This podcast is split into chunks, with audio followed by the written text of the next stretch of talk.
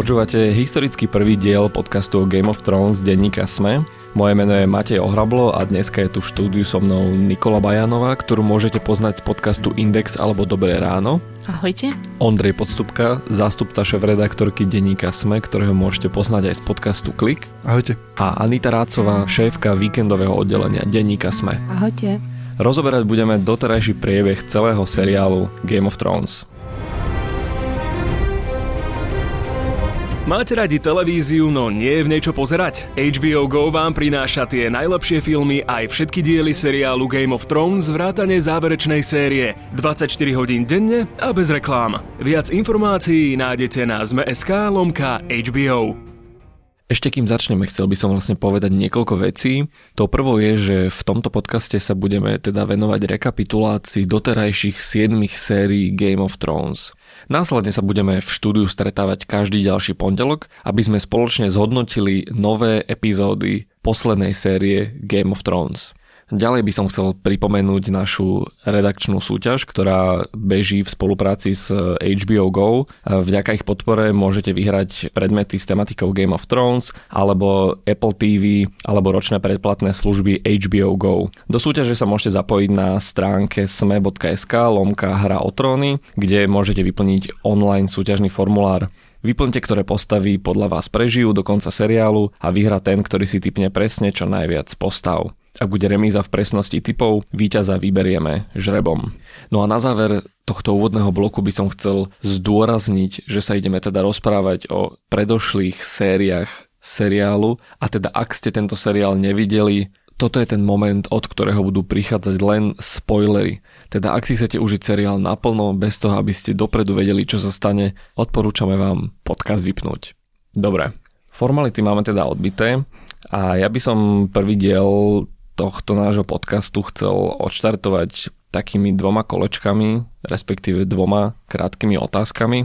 Treba povedať, že nikto z nás v štúdiu tu nie je žiaden filmový kritik alebo nejaký špeciálny odborník, ale pokúsime sa týchto predošlých sedem sérií seriálu Game of Thrones zrekapitulovať tak fanúšikovsky, ľudsky a možno do toho priniesť nejaké naše svoje pohľady na jednotlivé postavy alebo témy.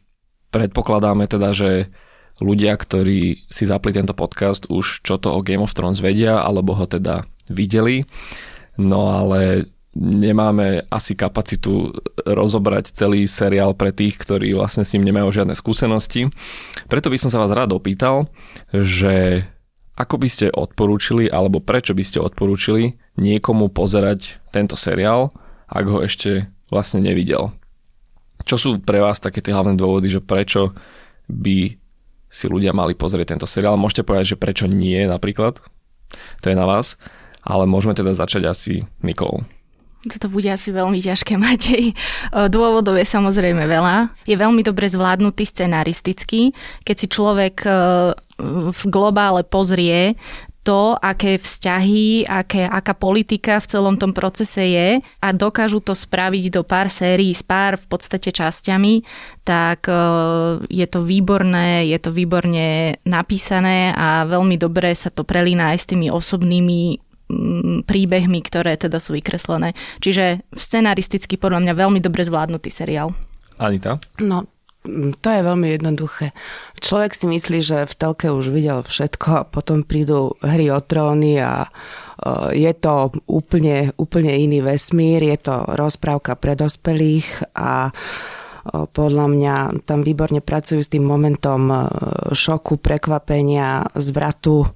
Tá dráma je vždy veľmi nečakaná a pre mňa je tam ešte aj taká rovina, že ja to vnímam, že to je veľmi perverzné, ale tak vkusne perverzné, že tam sa dejú strašné veci, ale je v tom niečo vznešené, dá sa to tak povedať. Niečo, čo je akože pripúta k tej obrazovke. Áno, že, že, aha, áno, aha, áno aha. Že som znechutená, ale zároveň ale, je to... Ale, ale pozeráš ďalej. Áno, pozerám ďalej.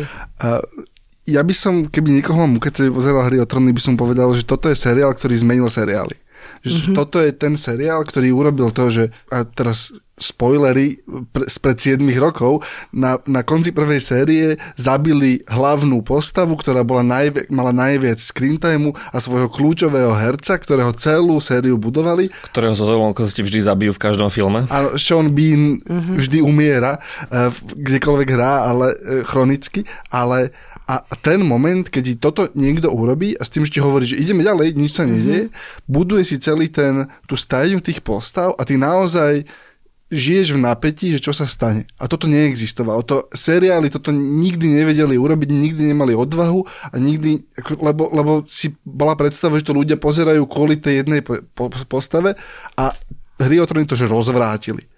A myslím si, že kvôli tomu sa teraz aj rozprávame, tuto ak sedíme v štúdiu, že nevieme, ako to dopadne. My máme akože ôsmu sériu a teraz nevieme, kto, akože naozaj nevieme, ako to skončí, čo deväť z desať seriálov nevieš si, vieš povedať, že aha, oni to nakoniec vyhrajú, aha, dobre to dopadne, nevieš. A ten, tá odvaha, to je ten moment, prečo si myslím, že to je zaujímavé. Ja by som ešte doplnila, že ja som z takých tých divákov, ktorí vlastne naskočili na celú túto hru až veľmi neskoro. Ja som vlastne bingela Game of Thrones v lani. Stalo sa to potom, ako som ich veľmi dlho popierala, keďže je to už asi taká dekáda. A jednoducho ten moment prišiel v jedno asi nejaké upršané popoludnie, potom ako dokonca aj môj otec mi to stále obuchávalo hlavu, že už by som si to mala pozrieť, alebo že, že nevie teraz, ako sa to celé, teda vie, ako sa to skončilo, ale nevie, ako sa to teraz bude vy, vyvíjať. A už ma to tak otravovalo, že som si povedala, no tak ja si to teda idem pozrieť. A tá prvá séria bola taká, že hm, hm, okej, okay, som tak zvažovala, zvažovala, potom zrazu prišla druhá, tretia a už sa to jednoducho nedalo, už sa, už už sa nedalo prestať. Ja som v podstate tiež naskočil až, myslím, že od tretej série a vlastne tú tretiu som videl až pár mesiacov potom, čo reálne vyšla a vlastne až od štvrtej som to pozeral, takže akože pravidelne, jak to, jak to začalo vychádzať. Tak ja som si to pre istotu pozerala teraz celé od znova, od prvej série. Výborný dôvod teraz. Áno, áno, áno, áno. Ja som naskočil asi v druhej a potom už som išiel kontinuálne. Dobre, dáme si druhé kolečko, teda tú moju druhú otázku, ktorú som sa na vás hneď takto na úvod pripravil a teda uh, hneď zostra, úplne akože bez, bez uh, nejakého obalu, aký je váš najobľúbenejší charakter a prečo? Nikola? Jon Snow je taký Milan Lasica pre Slovensko. Ale ako jednoducho to je to on.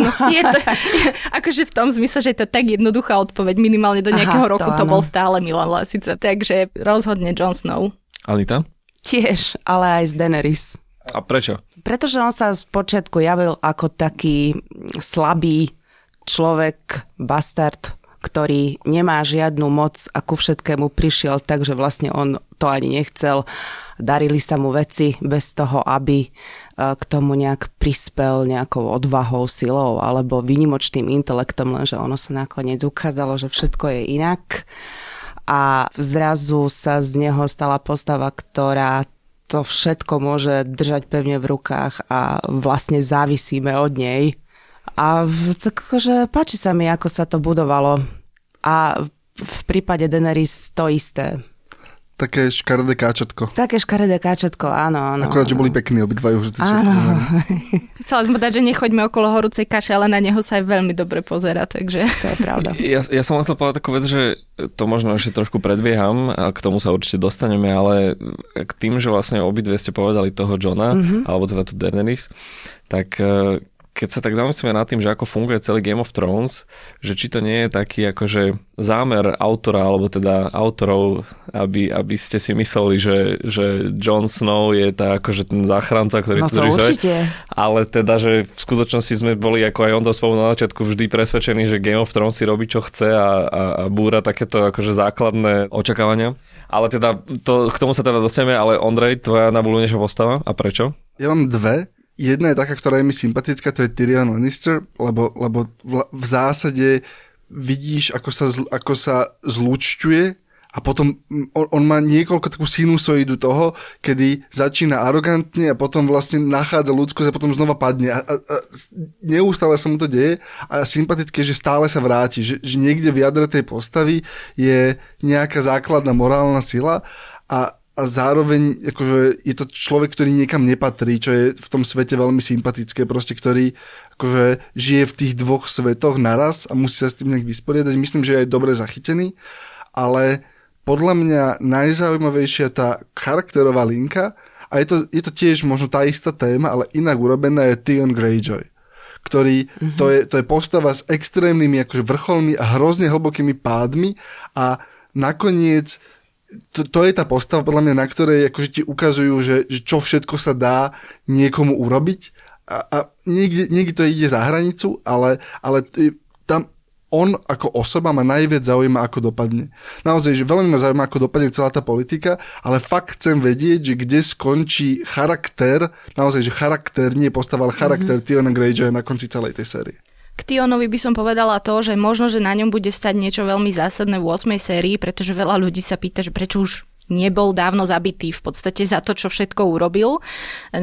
Napríklad aj v nejakých iných, ja neviem, podcastoch alebo všetkých tých fanúšikovských videách sa pohrávajú aj s takou teóriou, že vlastne, respektíve s takým tým náhľadom na neho, že voči nemu málo kto má rovnaký prístup napríklad ako voči, ako k Jaimému Lannisterovi, ktorý urobil tiež veľa zlého, ale ten Theon to robil akoby veľmi zbabelo a preto by si zaslúžil už zomrieť, ale tým, že on ešte stále prechádza do tej ďalšej série a v podstate pre mňa osobne ani nie je jasné tiež prečo úplne. Je možné, že možno v tej práve poslednej sérii bude mať nejakú zásadnejšiu úlohu. Tak v podstate podľa mňa už jeho jedna z taká zásadná úloha bola, že v podstate pomohol zachrániť Sansu od Ramsayho. A tam mohol zomrieť, vieš? Hej, mohol, to je pravda. Podľa mňa je veľmi naivné očakávať nejaký koncept spravodlivosti od hry o tróny. Že... Ale aj tak ho očakávaš. Áno, stále si myslíš, že by sa to malo diať mm. napriek siedmym sériám dôkazov, že to nemôže, že to nefunguje, hej, že umreli nejaké zlé postavy, umrelo rovnaké percento že, že dobrých postav, aj keď takmer žiadne tam, tam dobré, dobré postavy, koľko ich bolo. Napočítaš možno na prstoch jednej ruky, že dobrých postav, ktoré boli, že že bez charakterových vád veľkých a podľa mňa iba kvôli tomu, že ich zabili tak skoro, že ich nestihli ukázať. Tie väčšinou ich zabíjali naraz. Alebo. A ja by som ešte súhlasila s Ondrejom, že vlastne Tyrion je veľmi zaujímavá postava a bol by aj mojou asi najobľúbenejšou, keby sa nestalo to, čo sa stalo vlastne na konci siedmej série a tomu sa pravdepodobne dostane v tých rekapituláciách. Ja by som ešte možno vyzvihol tiež postavu, myslím, že Nikola to načrtla, toho Jamieho, ktorý podľa mňa tiež si prešiel veľmi zaujímavým akože prerodom, ktorý vyvrcholil tiež vlastne teraz na konci v siedmej sérii a, a to je podľa mňa tiež veľmi zaujímavý príbeh, ktorý môže ešte všelijak dopadnúť s ním.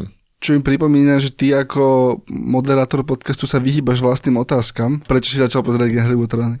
No neviem, lebo proste to bol taký fenomén, o ktorom sa všetci rozprávali, tak som to presne chcel skúsiť a jednoducho som na to akože už sa namotal a neviem to, neviem, neviem to presne pozerať. A presne sa to stalo takouto súčasťou toho, že, že, že nad tým toľko premýšľaš, alebo to, lebo vidíš seriál, alebo vidíš film, ktorý proste jednoducho iba zhltneš ako takú jednohúbku alebo tak a už potom ďalej akože sa nad ním nezamýšľaš a potom sú seriály, na ktorými vyslovene, že premýšľaš. Ľudia okolo teba nad nimi premýšľajú, ty sa s nimi rozprávaš, sú, sú to témy akože na, na, na večierkoch a na stretnutiach a tak ďalej a toto je Game of Thrones podľa mňa. Ak ho nepozeráš, tak si mimo. Prichádzaš o ten pocit spolupatričnosti, ktorý asi, ja si ani nepamätám, že by pri niečom takom bol možno Star Wars toto pre, pre tčíva.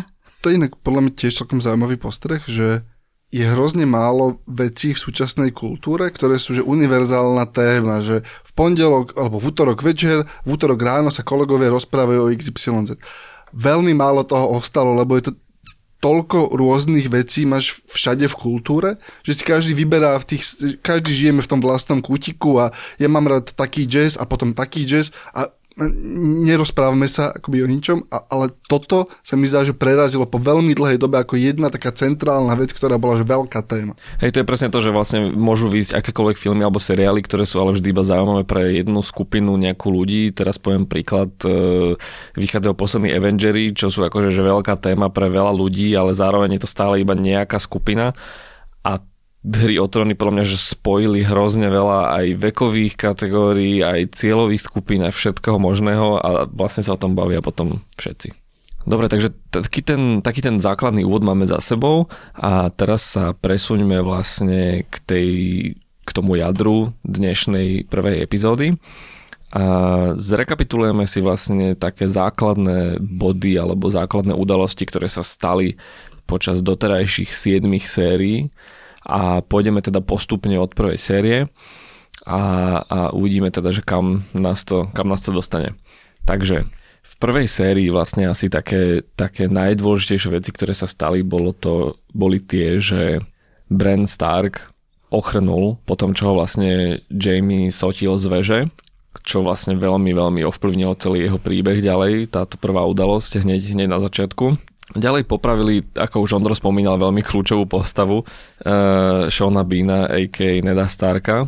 A na konci prvej série vlastne Daenerys v úvodzovkách porodila drakov, kedy vlastne z ohňa, alebo teda z popola nahá vyšla vajcia, ktoré predtým mala so sebou, vlastne boli vyliahnuté a na jej ramenách sedeli traja malí dráčikovia.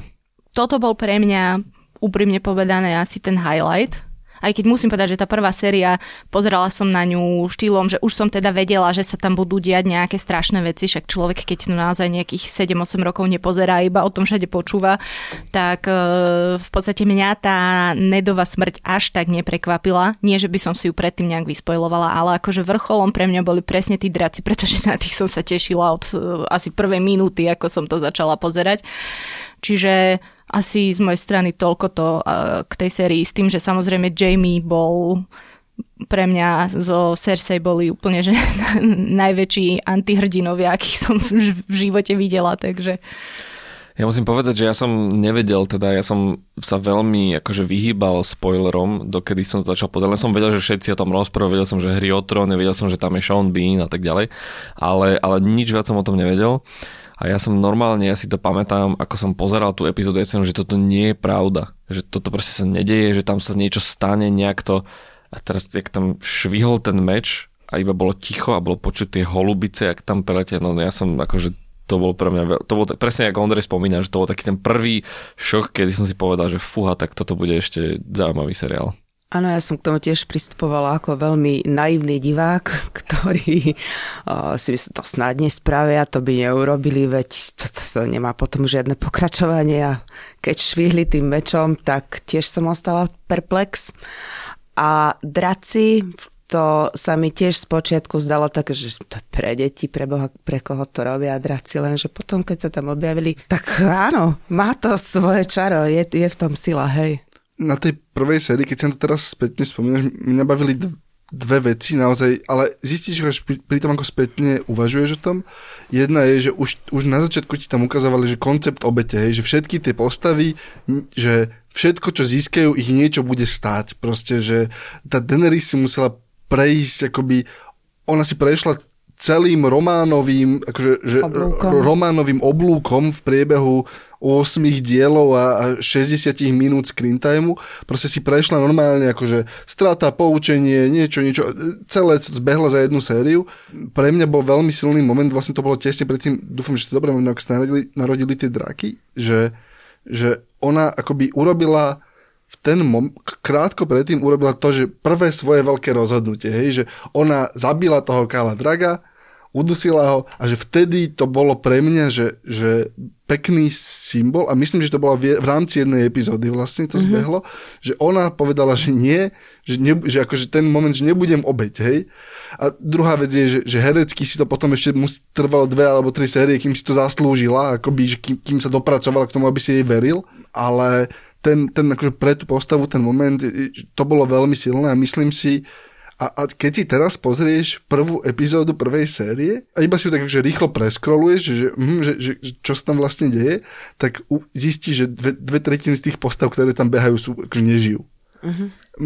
Medzi čo som robili nové, je to veľmi zvláštny pocit sa vrátiť do toho, akože do toho seriálu, keď vieš, čo sa, čo sa bude diať, ale, ale podľa mňa je na, naozaj veľmi zaujímavé to, že v tej prvej sérii tí tvorcovia učili. Že oni hovorili, že na kon- prvý, prvý diel prvej série máš postavu, ktorá akože zavraždí inú, kľúčovú, úplne bez, akože bez rozmyslu a idú ďalej a proste celá tá, celé to bolo také vzdelávanie, že toto je iné. Ja to vnímam ešte aj tak, že napriek tomu, že tie postavy sú mŕtve, oni sú nejakým spôsobom stále prítomné. Aj v tých ďalších sériách, pretože vďaka tomu, že ich tam a tam zavraždili, tak a tak prišli o život.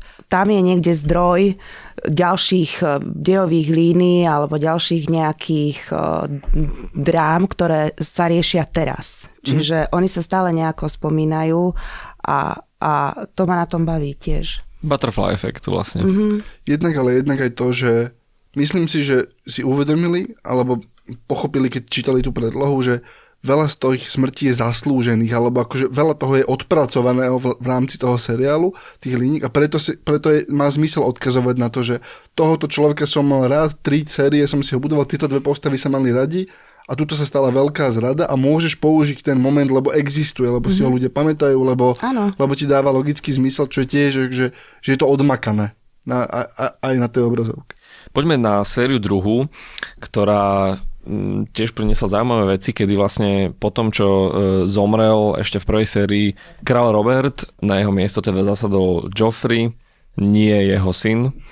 A stalo sa to, že o trón sa začali hlásiť rôzni ľudia, konkrétne aj dvaja vlastne bratia, Stannis a Renly Baratheon. A stala sa taká vec, že Stannis sa vlastne spolčil s nejakou čarodejnicou Melisandrou, vtedy sme ešte nevedeli úplne, že kto to je. A spoločne sa im podarilo vyrobiť takého nejakého čierneho e, tieňového ducha, ktorý zabil jeho brata, teda Renlyho. Stannis teda následne sa vydal obsadiť teda trón, čo sa mu nepodarilo, pretože v tej veľkej bitke vlastne Battle of the Blackwater prehral aj vďaka vlastne Tyrionovej taktike a mágii, môžeme to tak nazvať, ktorú použili. A vtedy nastal prvý prerod vlastne Theona na konci série, kedy vlastne on obsadil Winterfell a tvrdil, že zabil dvoch Starkových chlapcov. To sú také asi najzásadnejšie veci. To bolo naozaj už na konci druhej série s tým, s tým Winterfellom? Uh-huh. Presne na tým rozmýšľam. Ja by rozmýšľam. som povedala, že v prvej. Ja mám pocit, že to sa stalo, že, že to bola nedá, úplne že nedávna dejová Aha, linka. To mám a, a to je proste, že, že to je vlastne veľmi skoro v tom seriáli. Sranda. Aj mňa to dosť zaujalo vlastne. Ja som si tiež predstavovala, že to prišlo až neskôr a rozmýšľam, že čo všetko sa vlastne v tej druhej sérii stalo. Lebo toho bolo naozaj veľa. A toto je presne to umenie toho celého seriálu, že dokáže, samozrejme teda na predlohe knihy, hej, ale dokáže v podstate celú takú tú vojnovú teóriu spracovať uveriteľným spôsobom, že všetky tie ťahy na tróny, ktoré si aj teraz vy, vymenoval, lebo keď sa tak ro- zamyslím nad tými bratmi, uh, sú možno, že prišli by niekomu možno, že až taký nepodstatný pre ten príbeh, ale v, v konečnom dôsledku sú tam kľúčové vlastne momenty, z ktorých sa to potom zase vyvíjalo ďalej, či už uh, cez Melisandru až po Uh, Stannisa a tak ďalej, že čo prišlo všetko potom, ale fakt som, teraz som normálne zaskočená, že toto všetko sa stalo v tej druhej sérii. Ja potom ešte z tých spomienok, ten, tá bitka na Blackwater, to asi volajme, ale myslím, že tu väčšinou sledujeme ten seriál v, v anglickom zdení, čiže možno budeme používať trochu také akoby hybridn, hybridné označenie. Aj posluchači nás prosili, aby sme využívali anglické pomenovania a nie česko-slovensko-bariaké. Chajme. Čiže tá bitka na Blackwater, tu si asi pamätám kvôli tomu, že si videl ako seriálovú produkciu, ktorá sa vymykala tomu, čo je, čo je bežne urobené. Že to bola veľká, veľká bojová scéna, ktorá trvala niekoľko, ak si dobre pamätám, desiatok minút, kde si mal veľké efekty. Zelené plamene. Zjavne akože zelen, zelené plamene a taký ten akože, že a krásne bolo, že k tomu budovali asi tri časti, to si pamätám, že, že najprv v takých náznakoch a potom vlastne sa to akože tak, tak krásne vystupňovalo. Ja, ja si z toho pamätám asi najviac naozaj tú bitku, ako taký, že, že takmer filmový zážitok. To, to mne ostalo asi najsilnejšie z tej série. Mne v podstate asi najviac z toho ostalo v pamäti to, ako sa vlastne v tej sérii vyvinul Tyrion. Že to bola tá druhá séria, bola séria, kedy sme mohli začať mať podľa mňa radi Tyriona, lebo on tam začal vystupovať ako taký, že vlastne proti tomu Joffreymu vystupoval a, a, a bol taký akože kritickejší a vlastne dosadili ho na pozíciu, v ktorej on ani úplne nechcel byť, ale nakoniec to veľmi bravúrne zvládol a vlastne vymyslel taktiku, ako, ako udržať e, vlastne King's Landing.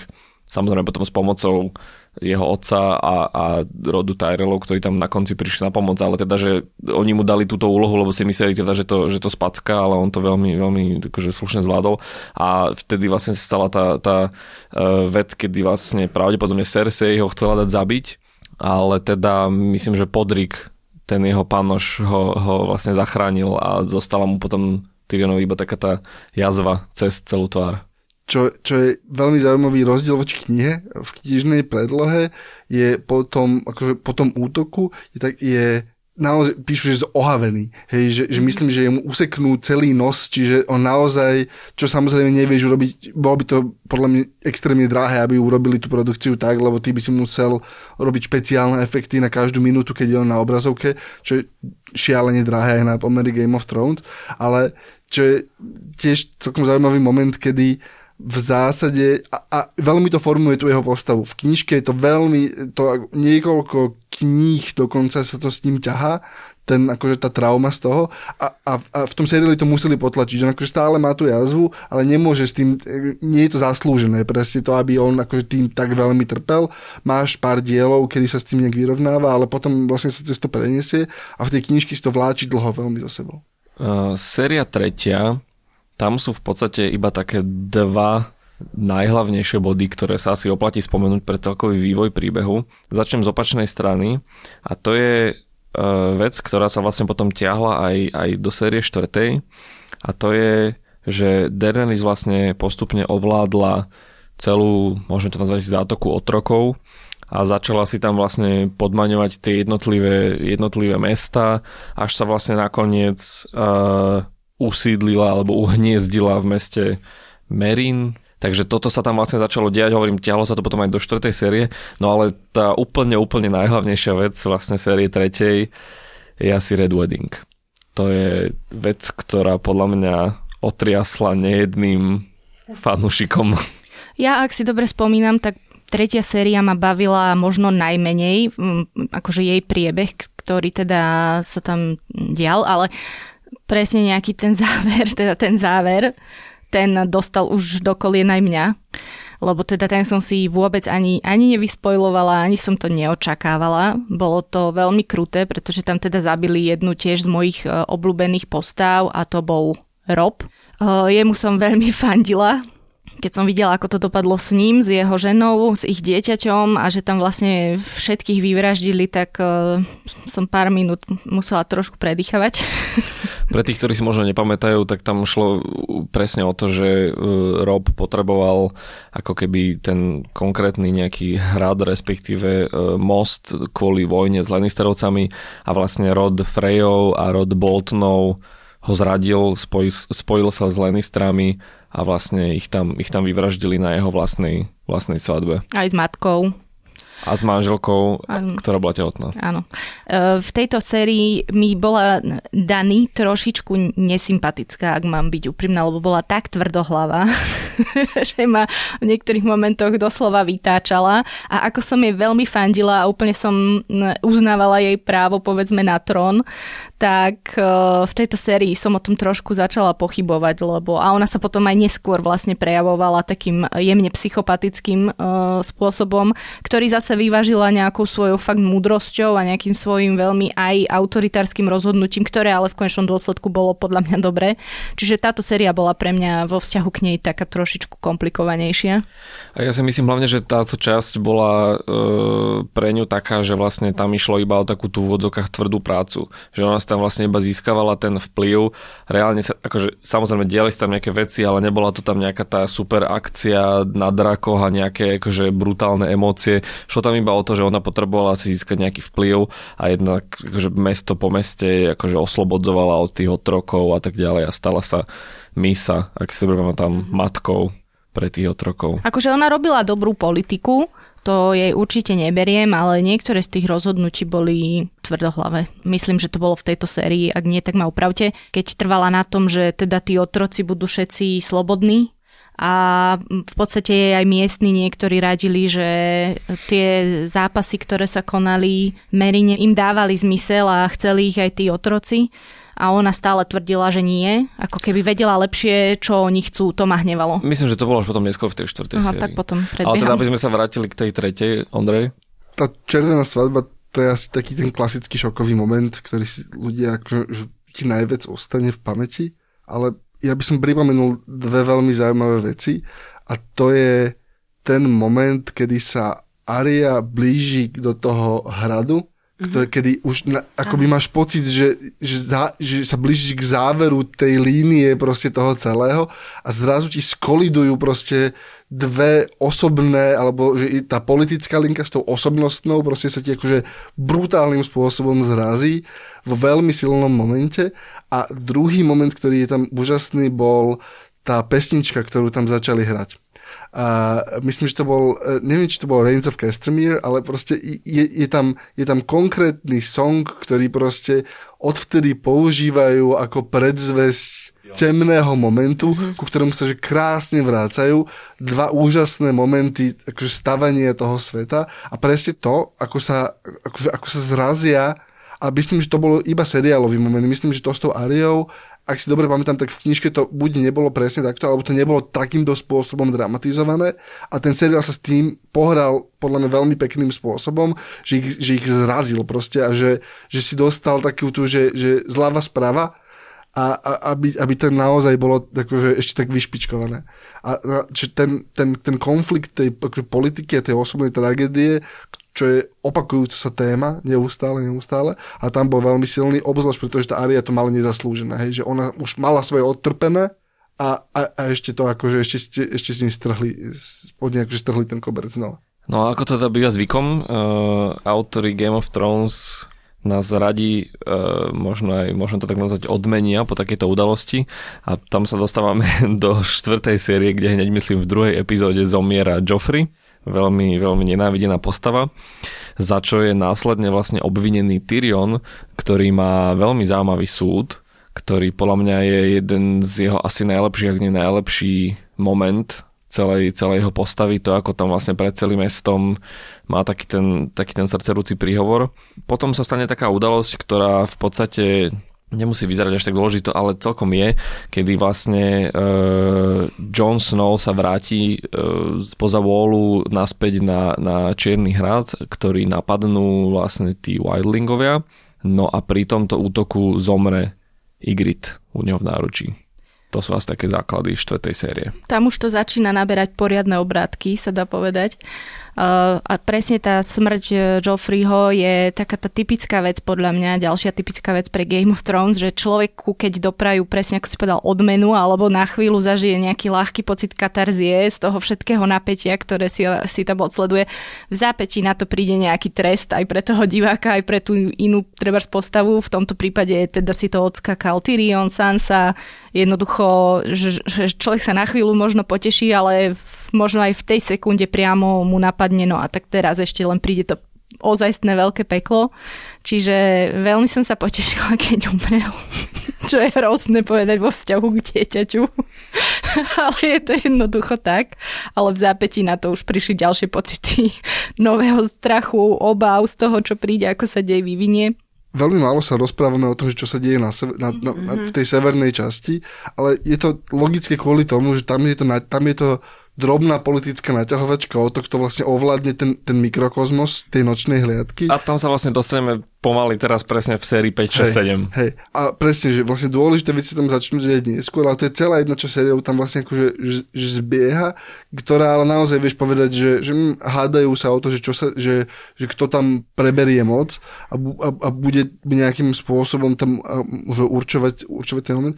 Mne tiež prekvapilo, že Ygritte, čo bola tiež veľmi zaujímavá dvo, dvojsériová, jednosériová akože romanca, ktorá je zaujímavá podľa mňa tým, že dneska si na ňu nespomenieš. Dneska, keď pozeráš, keď, keď začne ôsma séria, tak akoby tá Ygritte, jedna z mála postav, čo sme sa teraz rozprávali, že zvyknú ostávať v nejaký moment. Mám pocit, že ona je ako, že už je prekonaná, hej, že, že už, je, už ju nechali za sebou, pričom mnohé, mnohé ďalšie tie naozaj, že ostávajú. To je možno zaujímavé, že niektoré tie ostávajú, napríklad k tomu Mejster Lewin, čo bol taký ten plešatý, sympatický deduško, ktorý Starkovcom posielal poštu. A k nemu sa stále vracajú, akože k nemu raz za sériu si vždy niekto nejak na neho spomenie, alebo nejak, existuje nejaký odkaz na neho. A tuto máš postavy, ktoré boli veľmi dôležité a stratia sa, ale ešte dôležitá, myslím, že to bolo v štvrtej, keď sa zistilo, že ten, ten deduško, ktorý posiela poštu z, z toho hradu nočnej hliadky, tak bol Aeon Targaryen. Áno, áno. A myslím si, že to bolo v štvorke a to bolo tiež veľmi silné, mm-hmm. lebo je to dôležité pre ten neskorší príbeh a zároveň to hovorí, že veľmi mocné postavy môžu skončiť na veľmi zlých miestach, čo, si vidie, čo sme akože prakticky videli, ale cez tragédiu. Hej? Ale toto bolo normálne, že tento svet funguje tak, že aj ten status vám nedáva ako univerzálny, že, že moc alebo slobodu, proste, že, že máš postavy, ktoré vlastne mali iba tichú tragédiu, ktorú si žili a, a žijú po okrajoch toho seriálu.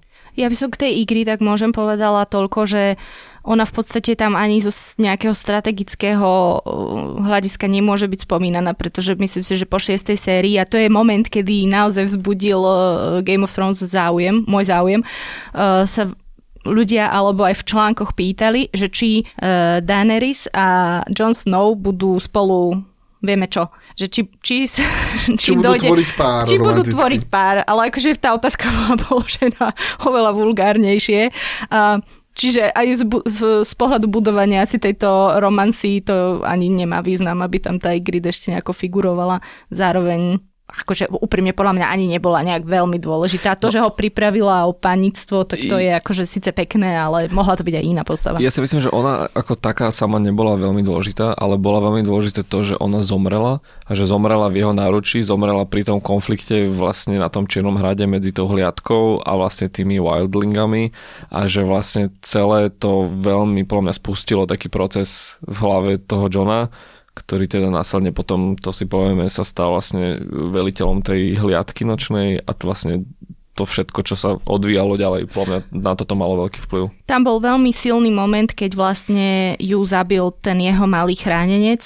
A toto bolo veľmi Oli. dôležité, áno, Oli. Tam akože samozrejme on mal aj dovtedy niekoľko strategických a významných rozhodnutí, ale toto bolo jedno z tých, ktoré, ako to povedať, ktoré nám ešte viac ukázalo, aký je on asi človek. Nejak podľa mňa teraz, že Oli bol spratek od prvého momentu, keď som ho videl. Ja, ja som tú postavu nemal rád od prvého momentu, kedy sa zjavil proste na toto, lebo možno sa mne tam zdá, že to bol taký ten moment, kedy asi prvýkrát sa tam objavila postava, ktorú akože... Uh-huh, tohoto tam dali preto, aby sa to pokazilo. Mm-hmm. Mal, naozaj som, že, že prvýkrát, potom v tých neskorších sériách sa tam pár takých ďalších objavilo, že tento tu je na to, aby sa, aby spustil niečo zlé, stalo sa mu niečo zlé, alebo bol akože tragick, tragický oblúčik mi urobil a, a myslím, že on bol taká prvá, ktorá mi ostala, že, mm, že, že dobre, že, že tvoj polčas rozpaduje jeden a pol série a urobíš niečo zlé. Ja by som sa ešte vrátila k smrti Joffreyho, pretože si myslím, že ona bola dôležitá aj z takého toho pohľadu, ako tento seriál ukazuje ženy. Keď si to zoberieme tak, že je tu šialená priepasť medzi dvoma typmi žien, ktoré sa tu nachádzajú. Buď sú to princezné a kráľovné, alebo s prepáčením iba štetky, tak to mám povedať. Žiaden nejaký stredný prúd tam nie je a keď sledujeme tie vzťahy, tak vlastne tam je šialené kupčenie s tým, že kto sa vydá za koho, kto si koho zoberie a aké spojenectvo sa tým získa. No a táto smrť vlastne bola takou nejakou ochranou pred tým, aby sa z Marjorie nestala väzenkyňa a otrokyňa Lannisterovcov, ale zároveň vlastne je v tom aj tá Sansa a je v, je v tom všetko, čo kypelo predtým, mm-hmm. už niekoľko sérií a, a ukazuje to fantasticky, ako sa tam vlastne narába s tými putami a s tým, že žena musí byť, teda ak neberieme do úvahy tie vládkyne, že je iba nástrojom v rukách nejakých rodinných uh, politík. To je, to je podľa mňa ešte tiež odkaz na, na inú tému tiež celého toho seriálu, to je to, ako, a to je možno taká, taká naozaj, že celková, ako moc aplikovaná cez ľudí, že politická moc aplikovaná cez ľudí a cez zlyhania alebo problémy alebo želania tých ľudí, akože cez charakter tých ľudí vedie k tragédii. To je, to, k tomu sa hrozne často vracali, mm-hmm. kedy naozaj, že celé to okolo toho Joffreyho, že ak by on bol v poriadku, tak bolo by oveľa menej utrpenia na celom tom svete, mm-hmm. a že, že tam sa celá, celý rad tragický, naozaj extrémne tragických udalostí sa spustili iba kvôli tomu, že ľudia, ktorí vládli veľkou mocou, nedokázali sa zlúčiť s tým, ako má fungovať tá moc, proste, že a použili ju na ochranu samých seba, ako, iba kvôli osobným záujmom, malichernosti alebo nejakým akože, že, že osobným preferenciám a a devastovalo to potom, devastovalo mm-hmm. to, že životy tisícov iných ľudí a toto bolo veľmi zaujímavé. Akoby. Mm-hmm. A tiež presne ten, že, že a, a to je tiež veľká kritika, ktorá sa k tomu seriálu a myslím, že zaslúženie je, že ženy sa stávajú obeťou toho. Mm-hmm. Skoro, skoro ako prvé série takmer, takmer výlučne sa stávali, ako že žena bola obeť vlastne tohoto procesu, kedy tá moc vy, končila na úkor niekoho. A osobne, tak akože, že, že myslím, že sa potom trochu zlepšili v tom. Myslím, že, že potom si mal, bude to tak, že iba k tomu dospeli, alebo že mali tie charakterové oblúky, dospeli k tomu, ale Oleana, aj keď tiež dopadla mm-hmm. zle, ale to bol krásny príklad toho, ako niekto vlastne, kto iba silou osobnosti, akože, že hýbe celou tou mm-hmm. politikou asi dve série. Aj keď zase tiež potom sa to bola tiež rozprávať. Kráľovná. Áno, presne tak, že to bola tiež kráľovná, mm-hmm. ale zase na druhú stranu aj, aj tie mužské postavy sú, že, že princovia alebo lordi, možno šesť z desiatich. Uh, podľa mňa to dosť vyvažovala vlastne tá Daenerys tým, že m, na jednej strane boli naozaj tie ženy ako obete, tak ona bola síce v prvej sérii tiež vy, vykreslená ako veľká obeť, ale v konečnom dôsledku ona m, vyvážila to zobrazenie tej, tej ženy v tom seriáli, že ona sa akože vzoprela tomu. A teda, a nebola kráľovná. Ona teda chcela byť kráľovná a postupne si to budovala, ale akože keď sa rozprávame o tých ženách v tom seriáli, tak podľa mňa ona to dostatočne vyvažovala. Ale tri kúzelné draky na to potrebovala. No, n- najprv ich mala maličké a nikto tomu neveril, že ich má. Alebo málo kto tomu veril, veril že ich má. Áno, ako časť toho bolo zaslúžené, ale, ale tiež, keď sa rozprávame akoby o tom, o tom narratíve akože žen, ženskej moci a sily, tak akože to, že potrebuješ mať magické postavy, aby mm-hmm. svojom svete prerazili, je podľa mňa tiež veľa významné. Ale akože súhlasím, že zobrazovanie e, žien v tomto seriáli bolo v mnohých momentoch problematické, ale to by sme asi otvorili úplne, úplne ďalšiu tému. My sme to už načali vlastne teraz pri štvorke, ale v peťke, teda v sérii päť sa to podľa mňa oplatí spomenúť, že teda vlastne Jon sa stal e, ako lord veliteľ nočnej hliadky a stane sa tam taký zaujímavý moment, ktorý možno nie je až tak úplne dôležitý pre, pre dej, ale podľa mňa ho sa oplatí spomenúť, že vlastne Jon Snow sa tam prvýkrát z očí v oči stretáva s Night Kingom, kde sa odohrala teda bitka, kedy on prišiel ako ten Lord Commander varovať dedinu Wildlingov a vtedy ich tam vlastne White Walkery prepadli. No a na konci je taká tá, taká tá scéna, kedy Jon naozaj vidí tú pravú silu toho Night Kinga, kedy on vlastne všetkých tých mŕtvych zdvihne, keď oni sú na mori a ten, ten Night King vlastne všetkých oživí. No potom je tu taký veľmi zaujímavý moment, ktorý takisto veľa, veľa zmenil a to, že v King's Landing sa postupne na scénu dostáva a moc získava High Sparrow, muž, ktorý veľmi veľa toho potom zmenil.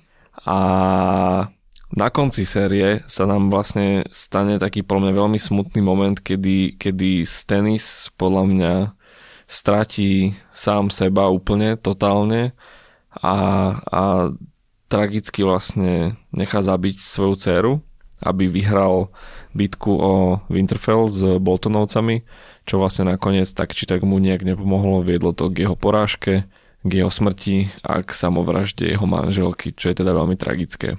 No a na konci nám umrel Jon Snow.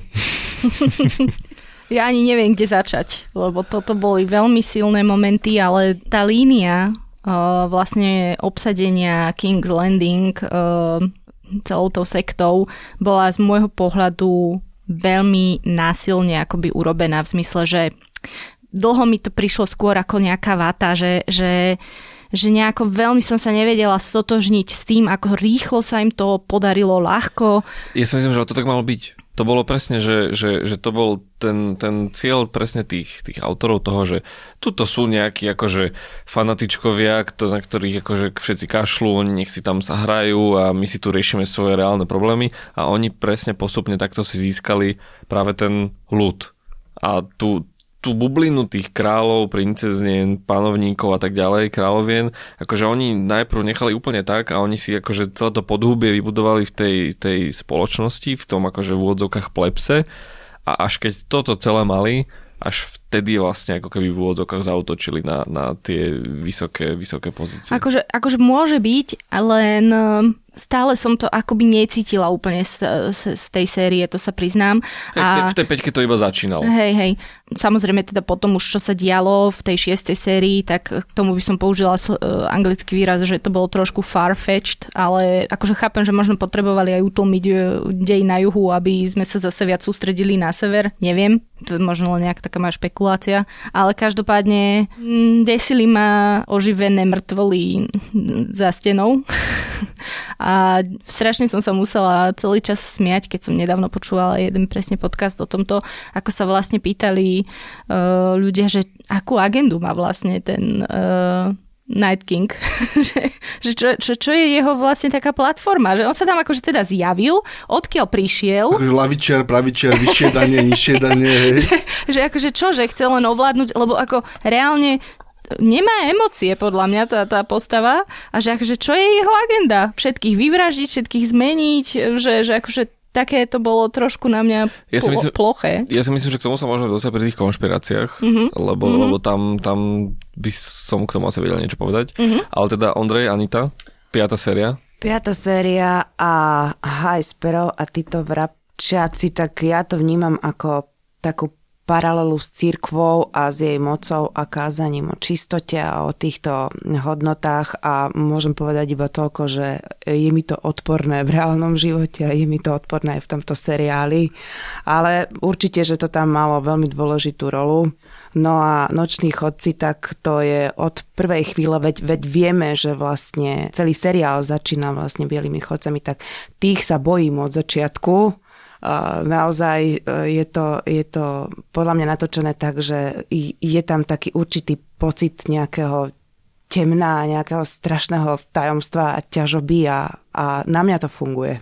Myslím si, že toto bola vlastne posledná séria, kde, kde sa ešte vieme opierať o knihy, lebo knihy, ak si dobre pamätám, končia v moment, keď Jon Snow umrie a presne vďaka tomu ešte vidíme, je tá linka s tými vrabčekmi, s tým High Sparrowom, je krásne rozpracovaná, lebo v knižke, bolo to aj v seriáli naznačené, ale v knižke, hovorí, v knižke vidíš, že celé to hnutie vzniklo tak, že Cersei potrebovala rýchlo, na, akože rýchlo armádu a tuto za ňou došli, uh, za ňou vlastne došli predstaviteľe tej cirkvi a povedali, že no my tuto máme takýchto ľudí, pričom existovali hrozne dlho akože zákony, že nemôže, že, že nikto, kto, akože môže mať organizovanú vieru, ktorá nemôže nikdy mať zbrane.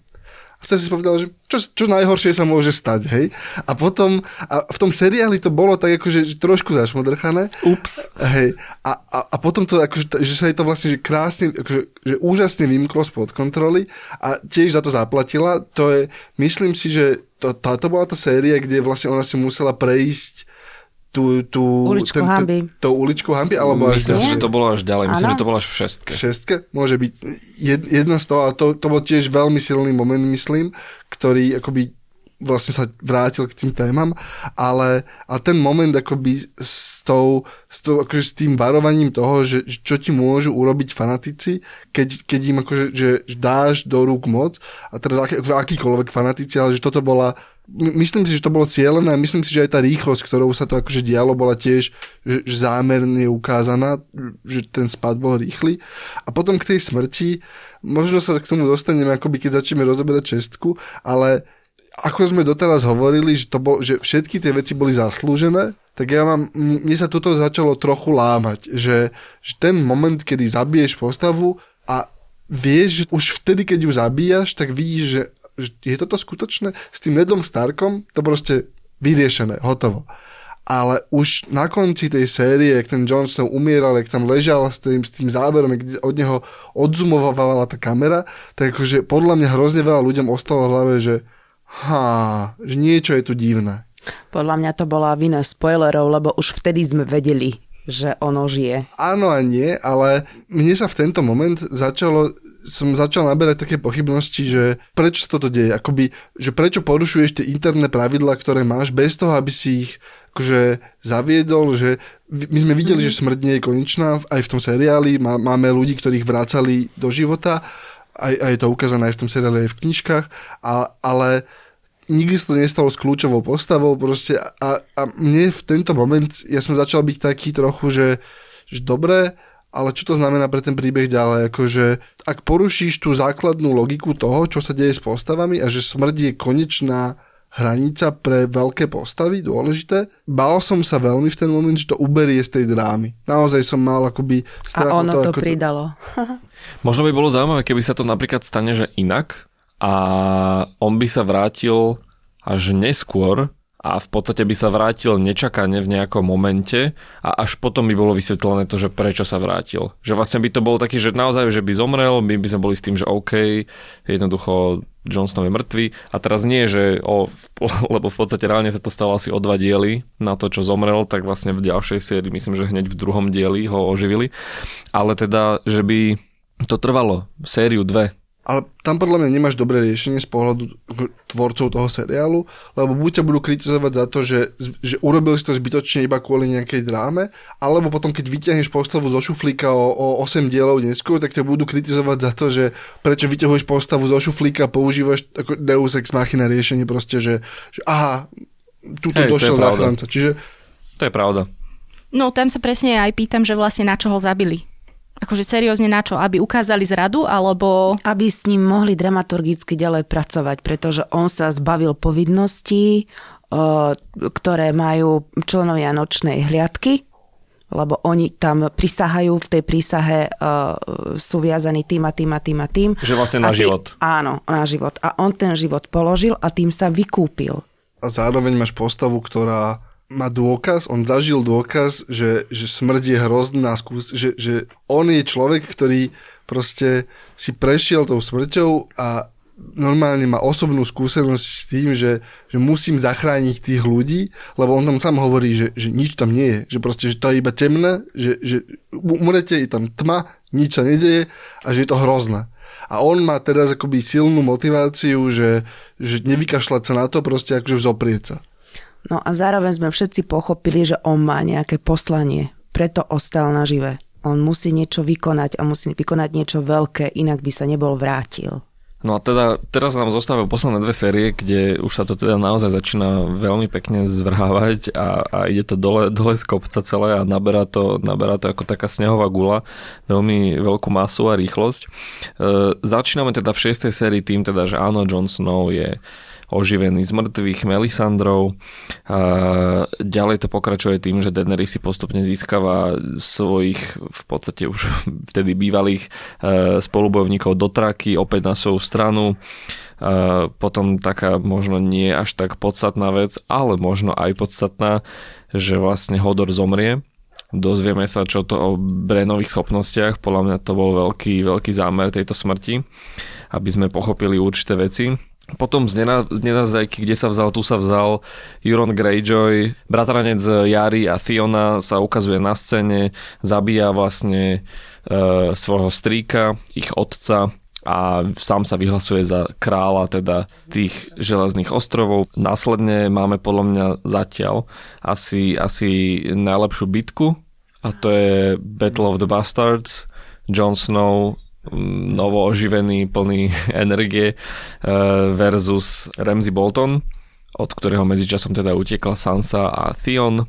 No a v závere, akože táto séria bola podľa mňa, že veľmi, veľmi nadúpaná už čo sa týka takýchto, takýchto vecí, pretože v závere, myslím, že to všetko sa odohralo v poslednej epizóde, máme také tri veľmi silné momenty. Prvý je, že teda Cersei spoločne s takými všelijakými majstrami dala vybuchnúť tú hlavnú septu, kde teda vyhladila vlastne takmer celý rod Tyrellov a teda celú tú sektu tých vrabčiakov. na základe čoho teda potom Tom Hanks spácha samovraždu. Potom Arya zabije Woldera Freya a v podstate celý, dá sa tiež takmer celý rod Freyov, kedy spraví veľmi krásnu, až by som povedal poetickú pomstu za červenú svadbu. No a na konci vidíme po šiestich sériách Daenerys na lodiach, ako sa plaví do Westerosu na trón. Málo sme sa rozprávali o Ramsay Boltonovi to teraz. Kvôli tomu, že on, že je to uzavretá, že je to uzavretý cyklus vlastne s ním, kedy tie postavy tam iba boli, niečo, akože prechádzali nejakými vecami, ale na konci to nemalo dopad na ten širší príbeh. Ale myslím si, že ten záver toho, ako on skončil, je veľmi, to je, to je jeden z tých katarzických momentov, proste, kedy vidíš, že, že ten človek dostal to, čo si zaslúžil. Je to proste, že, že prechádzaš si to, že, že prešiel si si s ním tú cestu a, a bolo to jedna z tých postav, ktorý si naozaj, že mohol, to bol Joffrey vlastne sérii uh, päť a šesť. Joffrey len mal viac rád psov. A, áno, menej kuše a viac psov. No, a to je, myslím si, taká akoby, že, že, že zaslúžený moment a mňa, ale to je asi môj osobný, akože, že, že môj osobný záujem, mňa najviac celej tej série bavil ten moment s Hodorom. Lebo ti to ukazuje, že čas, že, že časová kontinuita toho seriálu, že tá mágia ti funguje spätne. Čo, čo, čo otvára hrozne veľa možností pre to, ako sa to môže celé uzatvoriť, lebo ti to vlastne, lebo máš pokazenú, máš pokazenú kauzalitu proste, že veci, ktoré sa udejú neskôr, menia veci, ktoré sa diali skôr, čo akože tá sila je ohromne silný tromf, ktorý oni si nechávajú v rukáve, je ohromne jednoduché ho strašne zle použiť. Proste, že to ti necháva také, taký priestor, ty môžeš tým seriálom teraz urobiť normálne čokoľvek. Akoby Bran sa môže rozhodnúť, že niekomu zmení psychiku, akože keby to urobíš zle, tak on niekoho zmení v histórii proste len tým, že chce a celé to prekopeš. Keď predbehnem ešte ku konšpiračným teóriám, tak vlastne je taká jedna z nich, ktorá sa venuje presne tomuto, že vlastne Mad King, čo bol taký ten šialený kráľ, ktorého vlastne nakoniec Jamie zabil a vtedy si získal tú prezývku, že je kráľokat, tak že vlastne Bran pokazil Mad Kinga takýmto nejakým spôsobom, alebo ten Mad King ako keby, že v posledných rokoch svojho života, že len opakoval jednu nejakú hlášku stále dokola, teraz si zrovna nespomeniem. Myslím, že všetci musia zhorieť, ale... alebo niečo mm-hmm. také. A že vlastne niečo ten Bran chcel spraviť v tej minulosti a pokazil toho Mad Kinga a vlastne preto sa stal Mad Kingom. To je jedna akože čo, z takých teórií. Čo, čo bol zaujímavý moment, lebo, lebo to vlastne, to, to šialenstvo toho kráľa odštartovalo príbeh mm-hmm. Game of Thrones. To bolo mm-hmm. ako predtým, ako ho vidíme, ale to bolo spúšťač mnohých tých procesov. No, keď si zoberieš, všetci musia zomrieť, to sa hovorí na severe. Všetky mŕtvoly musia spáliť, aby Hej. bieli chodci... Presne tam môže byť uh, tento kruh, Áno. ktorý...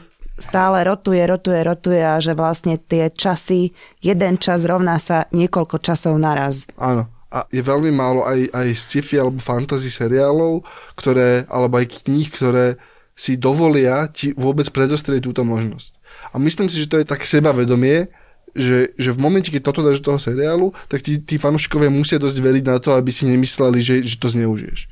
Lebo hovorím, že keď máš toto ako koncept, ktorý funguje, a je ukázané, že funguje, tak m- môžeš doslova zmeniť čokoľvek a nikto ti to nemôže kanonicky vyčítať, ale to je podľa mňa veľmi silný moment toho, že, že, že čo všetko sa dá urobiť s tým príbehom v poslednej sérii a Battle of Bastards bol asi najlepšia seriálová produkcia, taká tá zatiaľ. veľká zatiaľ, ktorú sme videli, ja si nepamätám, že by seriály, v seriálových bitkách sa udialo niečo akože silnejšie, kvalitnejšie natočené s lepšou produkciou. Podľa mňa už len ten začiatok bol veľmi taký, akože by som povedal, ani, ani, ani nečakaný. Ako vlastne Ramsay vypustil toho mladšieho brata, Jonovho, a, a nehal tam utekať a akože s úsmevom na tvári po ňom strieľal. A prečo sa Rickon nenaučil kľúčkovať, to je, to je akože veľká záhada. To sa myslím, že riešilo veľmi, keď vyšla tá epizóda. Že to je ten, to je ten syndrom toho, keď v Prometeovi v tom filme padala tá, tá veľká vesmírna loď a ona, padala, ona bola podlhovastá a tie postavy niekoľko minút utekali rovno. rovno namiesto toho, aby urobili päť krokov vedľa, tak to bol rovnaký princíp. Tá bitka to dokonca aj pre mňa, čo sa považujem za diváka, ktorý nemá rád násilie, nevyhľadáva akčné filmy a tak ďalej, tak ďalej, tak to bolo niečo, niečo neuveriteľné. Ja si pamätám, že keď tam bol John udúpaný dole pod tými telami, ktoré už mu neprepúšťali žiaden kyslík, tak ja som nedýchala. Ja som, ja som mala pocit, že mám na hrudi betónovú skalu a že je po mne. A keď sa potom vyštveral hore cez tú škárku, malú skulinku, tak ja som sa tiež nadýchla, ako keby som tam bola ja. Tak to bolo úžasné. A ja sa vyjadrím k, to, k tomu výbuchu už asi len, lebo súhlasím so všetkým, čo bolo povedané. A to bol moment, kedy som si asi tak prvýkrát uvedomila, ako som hrozne mala rada Marjorie. Ako mi to prišlo ľúto, keď ona umrela, a potom som si spätne vyhodnotila, že ako ona vlastne pomohla Sanse, lebo dlho som to nevedela vyhodnotiť, že či išlo o jej iba silový krok, alebo či išlo aj o nejaké, nejakú pomoc práve pre Sansu, tak v tomto momente mi to bolo hrozne ľúto. A teda vlastne toto bola tá séria, kde platí to, čo som hovorila k tej peťke, že tí vrabčiaci sa mi zdali naozaj, že trošku pritiahnutí za vlasy, ale akože presne vidím, že k čomu to smerovalo a bol to opäť jeden z tých najväčších momentov. A tiež je to moment, keď sa zo Cersei stáva ako nezriedený psychopat. Že ona dlho padala, ale vždy to bolo také, že, že vždy si chápal to rozhodnutie, že vždy bola niekde ukotvená. A teraz tým, že urobila toto a zabil sa Tommen, tak jej, jej ako akékoľvek väzby k čomukoľvek sú preč proste a teraz máš neriadenú strelu, ktorá iba, iba aplikácia ega. On, z nej už ostalo iba akože vyprázdnená zlosť v tento moment. Na čo môžeme v podstate rovno naviazať uh, hneď prvým momentom z poslednej vlastne doterajšej známej série číslo sedem, kedy vlastne Cersei sa na, na začiatku spolčí s Euronom Greyjoyom. A teda, čo už je samo o sebe taký moment, že vlastne áno, on je tiež v podstate rovnako šialený ako ona. Myslím, že on je tam ponúkne akože sobáš alebo čo, že jej donesie nejaký darček. Ona to myslím teda odmietne. No ale táto séria je v podstate podľa mňa rovnako, ak nie viac, nabitá, nabitá rôznymi udalosťami. Daenerys sa stretáva s Johnom. Jamie zabije Olenu Tyrell, jednu z posledných e, preživších, kedy vlastne sa dostane k zlatu a k podobným veciam, prečo sa tam, prečo sa tam vypravil za ňou. Po niekoľkých sériách, čo je taký plno tiež zaujímavý moment, e, čo sa týka tohto seriálu, že až fakt po niekoľkých, niekoľkých sériách, neviem, či dokonca nie po piatich, vidíme Starkové deti pokope. Čo je taký zaujímavý moment, kedy, kedy vlastne vidíme naraz na obraze spolu Aryu, Sansu aj Brena.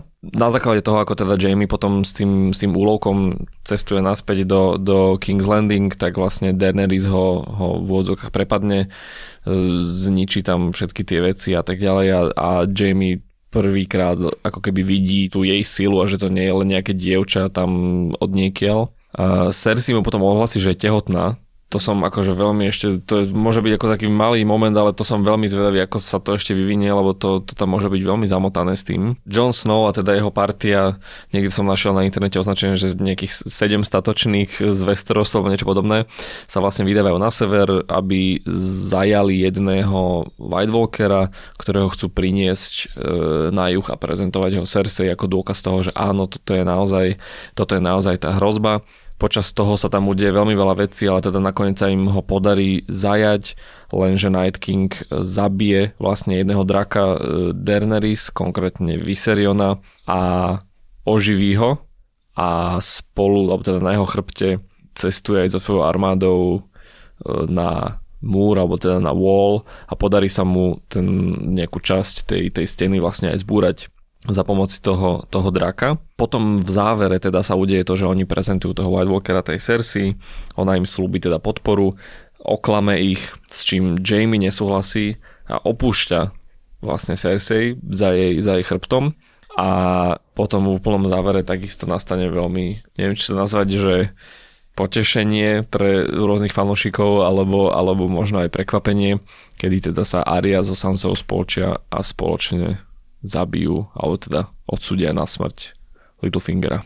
Myslím si, že k tomu príbehu už takže veľa toho nevieme nakomentovať presne kvôli tomu, že, že, že tam akože by sme išli príliš do detailov, ale mne v siedmej sérii vadil, začala vadiť jedna vec a to bolo to, kedy keď niekedy, keď seriály potrebujú, že veľmi rýchlo posunúť veci alebo veľmi rýchlo urobiť nejaké konkrétne príbehové momenty, tak vidíš, že posunú postavy o stovky kilometrov niekam, kde sa fyzicky nemajú ako dostať v rámci troch strihov. Hej, a potom iba hovoria, že úžasne to došlapal, hej. A toto sa stalo tej siedmej sérii asi trikrát. Proste, že aha, tuto potrebujeme na severe draka, drak. Mm-hmm. Aha, tuto sú, oni sú obklúčení v úplne beznadejnej situácii a tuto jednému chlapcovi dávajú nejakú vec, aby to odniesol a chlapec, je, chlapec už iba dobehne do, do, do hradu, že a som, tak som tu.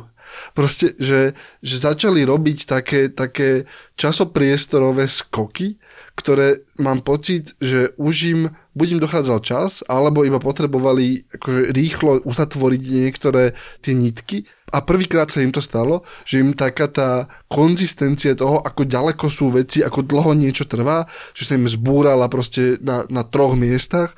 A v ten moment ja som sa začal trochu obávať, že čo to znamená pre tú ôsmu sériu. Hej? Že či budú mať dosť času a dosť komfortu na to, aby ti ukázali zároveň tú výpravnosť, ktorá sa od nich čaká, lebo samozrejme, že všetci čakáme, že to budú veľkovýpravné, veľkovýpravné momenty a zároveň uzatvoria ten príbeh zmysluplným spôsobom bez toho, aby začali používať tie lacné skratky, ktorým sa doteraz vyhýbali.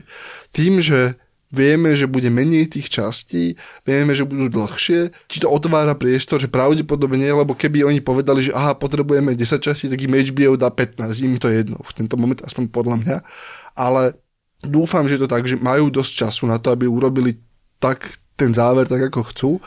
A posledná vec k tomuto, ideme do veľmi zle zmapovaného teritória, čo sa týka knižnej predlohy. Doteraz sme sa hýbali v miesta, kde buď existovali knihy, alebo existovali v rôznom stave rozpísanosti drafty tých kníh. Proste také akože rukopisy, ktoré samozrejme, že nemôžu byť vydané ešte niekoľko rokov a ten, ten autor predlohy George R. R. Martin im vedel dať, že aha, toto som napísal. A už teraz podľa mňa iba vedia, ako skončia tie knihy, ale nevedia... nevedia, ako sa to dopracujú do detailov. Čiže tam, tam sa naozaj vytvára priestor na to, aby to začalo, akože aby sa to rozlialo. To som chcel povedať, ale že minimálne na teda ich obranu oni vedia, alebo majú, nie je to fyzicky pravdepodobne nikde spísané, ale oni vedia, ako to má skončiť, alebo vedia, že čo sa tam má, také tie kľúčové body a predpokladám, že on im proste povedal. O, áno, áno, oni vedia. Zároveň je veľmi zaujímavé, že hovoria, a hovoria to asi už štyri série, že seriál je seriál a kniha je kniha. A oni si nechávajú otvorené vrátka na to, aby ten seriál zakončili inak, ako on zakončí knihu. Nemyslím si, že to urobia, ale naozaj hovoria, že to sú dva oddelené akože, príbehy. V tento moment opakovane sa, opakujú, opakovane sa k tomu vracajú k tomu momentu. Ešte, aby sme možno aj vyhodnotili predsa len tú siedmu sériu, tak sa dá povedať, že podľa mňa, aj keď teda súhlasím s Ondrom, že tam bolo pár nejakých skratiek, tak mne to až tak nevadilo, pretože v tomto momente, kedy už naozaj sa tá voda varí, už naozaj to všetko buble, tak už nepotrebujem zase každý jeden ten proces mať spracovaný, ako napríklad v tej prvej sérii. A aj keď akože tu dej nikdy nebol rozvláčny, tu naozaj v tomto seriáli nikdy nebol dej rozvláčny, ale takže tuto im to naozaj viem prepáčiť. Ale teda k tej siedmej sérii musím povedať, že to bolo veľmi dôstojné, veľmi dôstojná príprava na to finále. S tým, že naozaj tam bolo rozohraných niekoľko možných uh, výsledkov. Uh, akože presne, ne, netreba asi veľmi rozoberať každú jednu z tých možností, ale to, čo ja si osobne myslím, že je veľmi teraz zaujímavé, bude, ako sa zachová Tyrion. Pretože minimálne tá jeho posledná scéna, ktorú sme videli s ním, mne osobne naznačuje, že on pravdepodobne Daenerys a Jona Snowa zradí. Vzhľadom k tomu, že Cersei tvrdí, že je tehotná a on jej povie v, myslím, že predposlednej alebo v tej poslednej časti, že on miloval jej deti a že by bol ochotný pre ne urobiť čokoľvek. Čiže v momente, kedy sa na neho veľmi spoliehame, alebo teda sme sa spoliehali, je podľa mňa možno, že, možné, že on zradil práve týchto dvoch. No a uh, toto je vlastne aj také trošku, že na čo sa teším v tej ôsmej sérii, že ako sa on vlastne vyvinie. Možno to ani nebude tak o tom, že, že alebo teda ja som to vnímal tak, že, že ani nie, že ich zradí, ale že ako keby on si v tom momente uvedomoval ako keby váhu toho, že čo sa práve stalo, že sa spojili dve takéto postavy a A mne to vyzeralo iba ako keby také, že, že zdesenie alebo uvedomenie si toho, že čo teraz všetko môže nasledovať. Akože pre jeho rod. Celkovo pre celý ten vývoj tej situácie, že čo sa teraz bude, bude proste diať, že aké to môže mať dopady a tak ďalej. A v podstate áno, aj pre jeho rod. Mne sa nezdá, že toto sa stane kvôli tomu, že Daenerys hovorí asi štyri série, že, že ja nejdem vymeniť koleso, že ja ho idem rozmlátiť. A to je, to je k tomu systému vládnutia a k tomu, že ona hovorí od začiatku, že ja som revolucionárka, hej, že ja to idem celé prerobiť. Že všetko bude inak proste, aj keď stále hovorí, že chce byť kráľovná, čiže ťažko povedať, akoby, ako veľmi to s tou uh, demokratickou revolúciou myslí vážne, ale ten moment, že či podľa mňa ten Tyrion ako už vie, čo je, a druhá vec, ktorá sa asi stane, že sa stretne s Jamiem, ktorý mu povie, že tá Cersei akože zradila všetkých živých ľudí na tom kontinente a to, že neprekusne asi, aspoň ja si myslím, ale mám pocit, že niečo zlé sa, akože zase to je, to je najgenerickejšia vec povedať o Game of Thrones, že niečo zlé sa s tým stane, ale, lebo s každému sa stane niečo zlé, ale že v nejaký moment on niekam sa zlomí, proste, že niečo sa tam, akože on je tá charakterová postava, ktorá bude veľmi zaujímavá, na ktorú budeš najväčší tlak a podľa mňa na ňom sa bude lámať uh, akože morálny osud toho sveta. Ešte nezabúdajme na to, že sme sa dozvedeli, že Jon je Targaryen a hoci sme sa tešili, že zaklopal na dvere spálne tej Daenerys, takže máme tu love story, ale Bran Stark je v panike. On stále hovorí, že sa musí s Johnom stretnúť a musí mu niečo povedať. On mu musí povedať toto, takže cez toho Brana my vieme, že to nie je dobre, že John a Daenerys sú spolu. Preklapáme sa vlastne ku poslednej časti, ku konšpiráciám. A už sme to tak aj načetli v podstate postupne teraz pri tej siedmej sérii, ale, ale poďme možno to nejak hlbšie. Mňa by veľmi zaujímalo, že čo si každý z vás myslí, alebo čo predpokladá, alebo ako tento celý seriál skončí, alebo čo sa ešte udeje, čo, čo ste si istí, alebo čo ste niekde čítali a príde vám to, príde vám to uveriteľné. Ondrej? Daenerys aj Jon Snow sú buď mŕtvi, alebo m- mimo toho kontinentu. Jedno zo Starkových detí nakoniec sedí na tom tróne. Neviem, či to, dokonca si myslím, že to kľudne môže byť nejakým záhadným procesom Arya. Akože, že, že umiestia tam niekoho, kto nechcel tú moc. Myslím si, že to je tá katarzia, ku ktorej tie knihy smerujú. A to je akože nejaké morálne poučenie. Vieme od autora, že, že koniec je horko-sladký. Čo, čo v kontexte Game of Thrones môže znamenať mnoho vecí, ale ja si to predstavujem tak, že to skončí, že morálne poučenie z celého toho procesu bude, že tú moc má mať niekto, kto ju v skutočnosti nechce a nikdy nechcel. Ak to chceš ukončiť pozitívne, opäť v kontexte Game of Thrones. Čo ti ukazuje na buď Tyriona, ale on je príliš vysokoprofilová postava na to, aby mohol uspieť. A podľa mňa to naozaj skončí nejakou, že Ariou, možno Sansou, ktorá to akože zoberie... Tak ako ich otec zobral vlastne pobočníka áno, kráľa. Z povinností. Ale myslím si, že to tí mŕtvi, akože, že, že toho Night Kinga buď porazia, alebo, alebo upracu. Moja teória je nasledovná. Máme indície, že by to mohli vyhrať Jon a Daenerys, keďže sa spojili, keďže majú dvoch drakov, Night King má iba jedného a oni majú ešte aj to dračie sklo, ktoré zabíja tých bielých chodcov. No, ale takto určite nebude, na čo sa môžeme spolahnuť, je to, že hoci čo, čo my si tu povieme, tak bude inak. No, ale keď už mám špekulovať, tak moja špekulácia je taká, že bude jedna obrovská, obrovská bitka. V tej bitke zomrú všetci a výsledok bude ten, že Westeros zanikne. Zanikne celá táto zem, zaniknú všetky postavy, všetky príbehy a ostanú len legendy. Tak ako teraz my máme tých drakov ako niečo mýtické, niečo bajné, niečo, čo je iba v rozprávkach, tak to je vlastne ono. Ale to myslím, že vyhrala ocenenie za najtemnejší, akože najtemnejšiu projekciu ale, z celého panelu. Ale prečo? Veď tam nevyhrá ani dobro, ani zlo. Čo je v podstate bittersweet. Áno, čo je, to je horko-sladké do extrému, hej. A že to skončí vlastne tak, že, že, že tam bude sedieť George R. R. Martin, ktorý záver knihu a že rozprávky je koniec. Ja úprimne poviem, že ja ani nemám nejakú mm, teóriu, že ako sa to celé skončí. Ja som skôr zvedavá, ako sa kto v podstate zachová už v tých prvých krokoch. Lebo keď sa pozrieme na profil Jona Snowa, tak vidíme, že to je jedna tragická, nešťastná postava, ktorej sa dejú najhoršie možné veci pomaly. Ako náhle on podľa mňa zistí, že teda je právoplatným podľa teda toho vzoru da- Daenerys nástupcom trónu, železného trónu, tak on z toho nebude šťastný, hej? On ani nebaží po tej moci. On chce iba urobiť to, že zbaví svet, Westeros zbaví uh, White Walkerov. Čiže on podľa mňa s určitosťou neskončí na tom tróne, pretože aj keby zistil, že má na nárok, tak to odmietne a prenechá pravdepodobne moc Daenerys. Prekvapujúce by bolo, keby on prešiel nejakým prerodom a zrazu mal chuť na tú moc, hej? Že chuť pomoci. Že by to dal na Andreja Kisku? Že by to dal presne na Andreja Kisku. Tri roky tvrdí, že nič a potom zrazu sadne na železný trón. Každopádne toto si myslím, že sa nestane. Skôr takto nemám teóriu, ako to dopadne, mám teórie, ako sa čo nestane.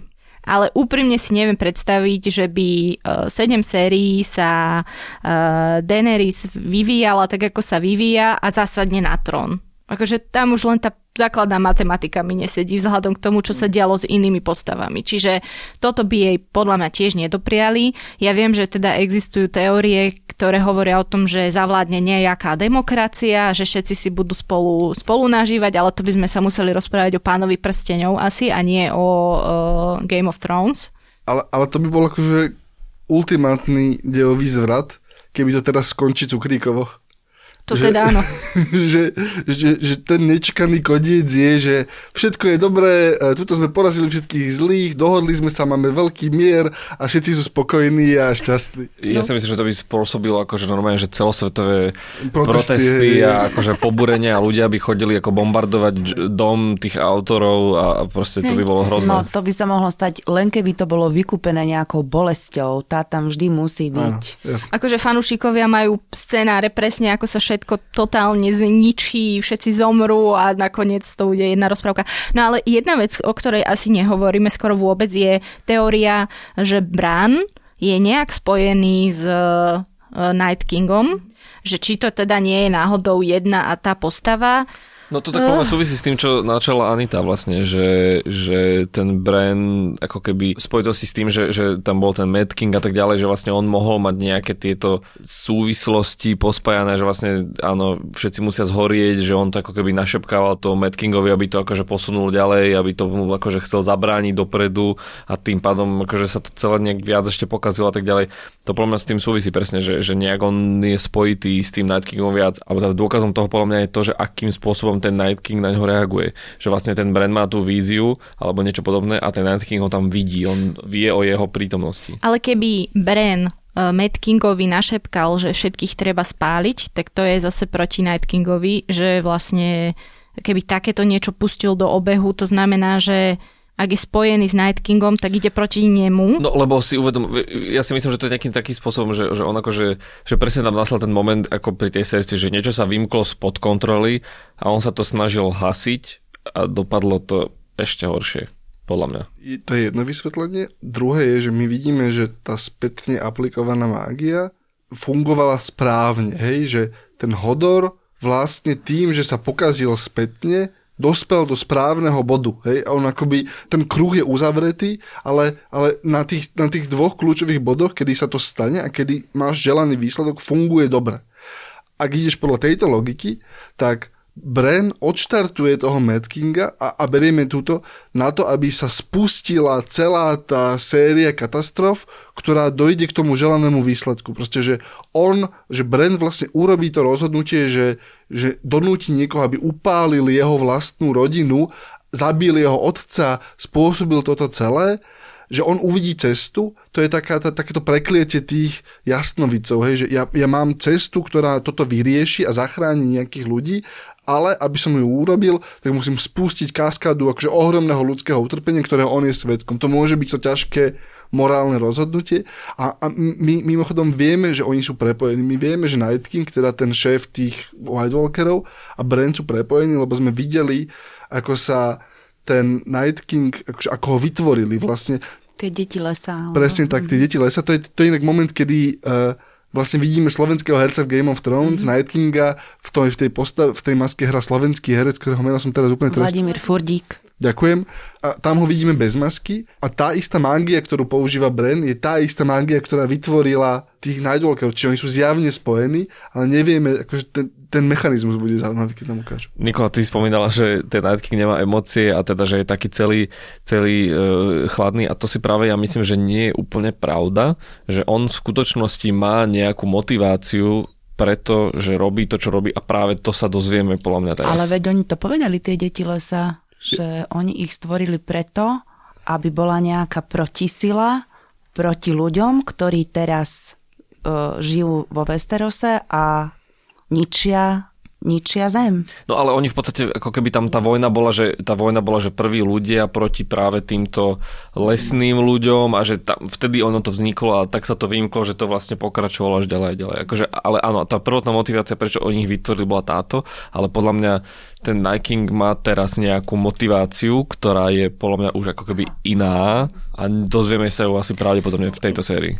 Veľmi jednoduchá motivácia je pomsta. Akoby, že to je úplne jednoduché, priamočiare proste, že on bol zjavne osoba kedysi, z ktorej zobrali život, proste dali jej moc, urobili z neho technicky otroka, hej, s nejakým veľkou silou a on teraz iba sa chce mstiť. To je, to je veľmi jednoduchá, priamočiara motivácia, ktorú ako, je pochopiteľná, ale naozaj môže tam byť ten moment, že on môže vlastne sledovať v jeho hlave šlachetný cieľ. Len mstil by sa potom tým, ktorí ho vlastne premenili, vieš. On, on sa mstí všetkým už. On akože, on to berie, keď sa rúbe les, lietajú triesky, či jak to je. Áno.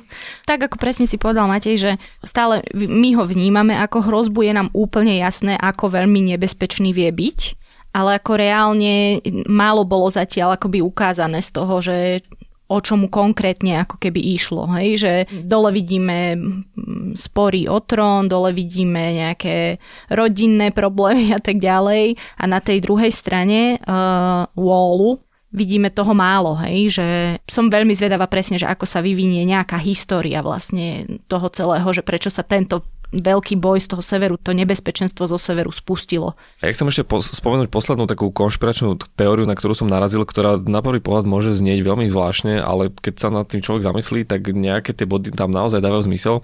A to je teória o tom, že ako keby celý Game of Thrones, alebo hlavným tým protagonistom v Game of Thrones je Littlefinger. Táto teória je založená na tom, že vlastne celá tá Robertova rebelia, alebo ako sa to vtedy nazývalo, ten, ten status, že to vlastne vyvolal on, tým zmyslom, že on ako keby nahovoril vtedy. Ono je to tam všetko vysvetlené, ako ja teraz veľmi, veľmi, veľmi ťažko z hlavy budem celú tú, celú tú teóriu vám akože prezentovať, ale tam išlo o to, že on ako keby uh, navnadil nejakým spôsobom toho Roberta, že vlastne rodičia Jona Snowa, respektíve jeho otec, že uniesol tú jeho partnerku, pritom oni boli naozaj zamilovaní a že on spôsobil to, že tá Robertova rebelia sa vlastne stala. Je to tam aj naozaj akože dosť dopodobne podložené. Potom, že vlastne za celou tou tragédiou Starkového rodu môže vlastne on, kedy on bol vlastne celý život zamilovaný do, do Nedovej manželky a tým pádom celé to, čo sa dialo okolo Neda Starka, tá zrada a tak ďalej, aj v podstate to, čo sa stalo, alebo malo sa stať Brenovi, že vlastne oni mali zabiť Brena, ale našli tam u nich tú dýku. Littlefinger povedal, že to bola dýka Lannisterovcov, pritom to bola jeho dýka, tým pádom sa vlastne Starkovia veľmi akože vyhranili proti tým Lannisterovcom, spustil sa celý ten proces a tak ďalej. A v závere teraz ako keby je to vysvetlené tak, že on celú tú sedmú sériu navádzal Sansu na to, že, že človek musí akože v každej situácii tie najhoršie riešenia alebo tie najhoršie uh, outcome um, stále s nimi počítať. A je tam jeden taký záber, ktorý nejakým spôsobom nebol vysvetlený, kedy v siedmej sérii Arya sleduje Littlefingera a on tam podáva v takej nejakej uličke niečo nejakej žene. A ľudia, keď to akože zoomovali a dávali si akože to do porovnania tak, tak veľmi to vyzerá ako tá minca e, Valar Morgulis. A je teda teória, že on nezomrel a že on si nejakým spôsobom najal, získal podporu od týchto faceless ľudí a, a teda, že niekto zomrel na miesto neho a on teda zdrhol. A ešte, aby to doplnili, tak je tam vysvetlené, či si vy pamätáte, ako keby, že, že celé, celý ten príbeh, že The Song of Ice and Fire, akože celý ten, ten základ je o nejakom, že tam je nejaký hrdina, ktorý je označený ako Lightbringer a ľudia presne robili porovnanie, že celého príbehu Littlefingera a celú tú, tú básničku o tom Lightbringerovi a že tam ponachádzali hrozne akože spletité súvislosti, ktoré by dávali zmysel. Takže toto je taká vec, že keď som to videl, presne, že na prvý pohľad, že čo, Littlefinger, čo však on je mŕtvý, ale tým, že takto veľmi dopodrobne to bolo podložené, tak ma to akože zaujalo a som zvedavý, že či tam ešte niečo s tým nebude. Dúfam, že nie, ja. Ani kvôli tomu, že už veľmi chcel, aby ten Littlefinger bol akože za nami, ale mne by to porušovalo takú tú internú logiku takých tých, že dokonalých zloduchov. To sú takí, jak keď Joker v Batmanovi predvída každé jedno zlyhanie individuálnych policajtov a postaví plán, ktorý má pätnásť pohyblivých momentov, kedy proste, že a v tento moment tento človek tohoto udrie a potom tam prerazí auto, betónovú túto a potom vybuchne tento vlak, že plán, v ktorom, na ktorom sa ti môže pätnásť vecí pokaziť, a, ale funguje dokonale. Nie je ich veľa v reotróny, proste väčšinou sú tie plány, ktoré ľudia majú kazia. A veľmi sa mi nepáči to, že by urobili dokonalého zlosina. Ide tam, akože ten, ten základ vznikol aj na tom, že ako keby v tej siedmej sérii, myslím, že v druhom alebo v ktorom dieli sa Littlefinger rozpráva s Branom, keď ako keby Bran mu dá najavo a predostrie mu svoje schopnosti. On mu tam povie jednu takú vec Bran Littlefingerovi, že chaos is like a ladder. Teda, že chaos je ako rebrík. A to je veta, ktorú povedal Littlefinger Varyssovi v druhej sérii Game of Thrones pri nejakom spore. To znamená, a vtedy je vidno na Littlefingerovi, že on sa akože že zlakol, že si uvedomil, že čo stalo, on sa zlakol. A to je podľa mňa ten moment, že niekto, kto urobil presne počas toho seriálu tak veľa vecí, akože a tak rozmyslených a domyslených vecí, ako Littlefinger, že by ostával na tom Winterfelle len tak, ak by sa dozvedel, že tam je nejaká postava, ktorá takýmto spôsobom môže ohroziť, to mi príde, že to je dobre podložené. Je to veľmi zaujímavý moment, ale veľmi ma zaujíma, ak sa to, ak sa to potvrdí, tak by ma zaujímalo, že ako to oni ukonč- že ako to budú prezentovať. Že či to je tak, že on bol šikovný oportunista, ale v ten moment, kedy mi povedie, že on od prvej série plánoval tento výsledok, ktorý mimochodom spôsob, akože obnášal vraždu tej jedinej milovanej osoby, tak sa ako by som začal vlniť, lebo proste to je... To som povedať nerealistické, ale rozprávame sa o svete s drakmi, hej. Ale akože, že to porušuje logiku toho sveta. No a ja si myslím, že na tomto mieste nám už nezostáva nič iné, ako sa tešiť na budúci týždeň, kedy sa odštartuje z nedele na pondelok, alebo teda v pondelok, posledná séria Game of Thrones. Chcel by som úplne na záver ešte pripomenúť našu súťaž, ktorá beží u nás na webe. Vďaka podpore od há bé ó môžete vyhrať Apple tí ví, ročné predplatné služby há bé ó GO alebo predmety s tematikou Game of Thrones. Ak sa chcete zapojiť do súťaže, choďte na sme.sk lomka hra o tróny, kde je online súťažný formulár. Vyplňte, ktoré postavy podľa vás prežijú do konca seriálu. Vyhrá ten, kto si tipne presne čo najviac postav a ak bude remíza v presnosti typov, víťaza vyberieme žrebom. Ja sa volám Matej Ohrablo a v štúdiu tu dnes so mnou sedeli Nikola Bajanová, Anita Rácová a Ondrej Podstupka.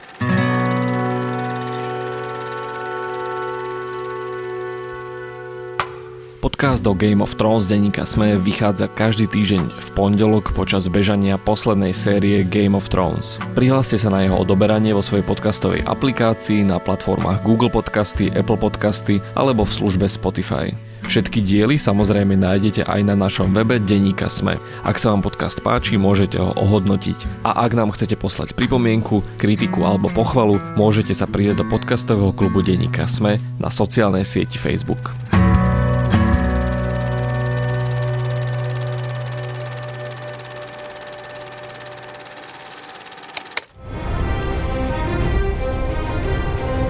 Tento podcast vám prinieslo há bé ó GO. Prvý mesiac ho môžete mať úplne zadarmo. Viac informácií nájdete na zme bodka es ká lomka há bé ó.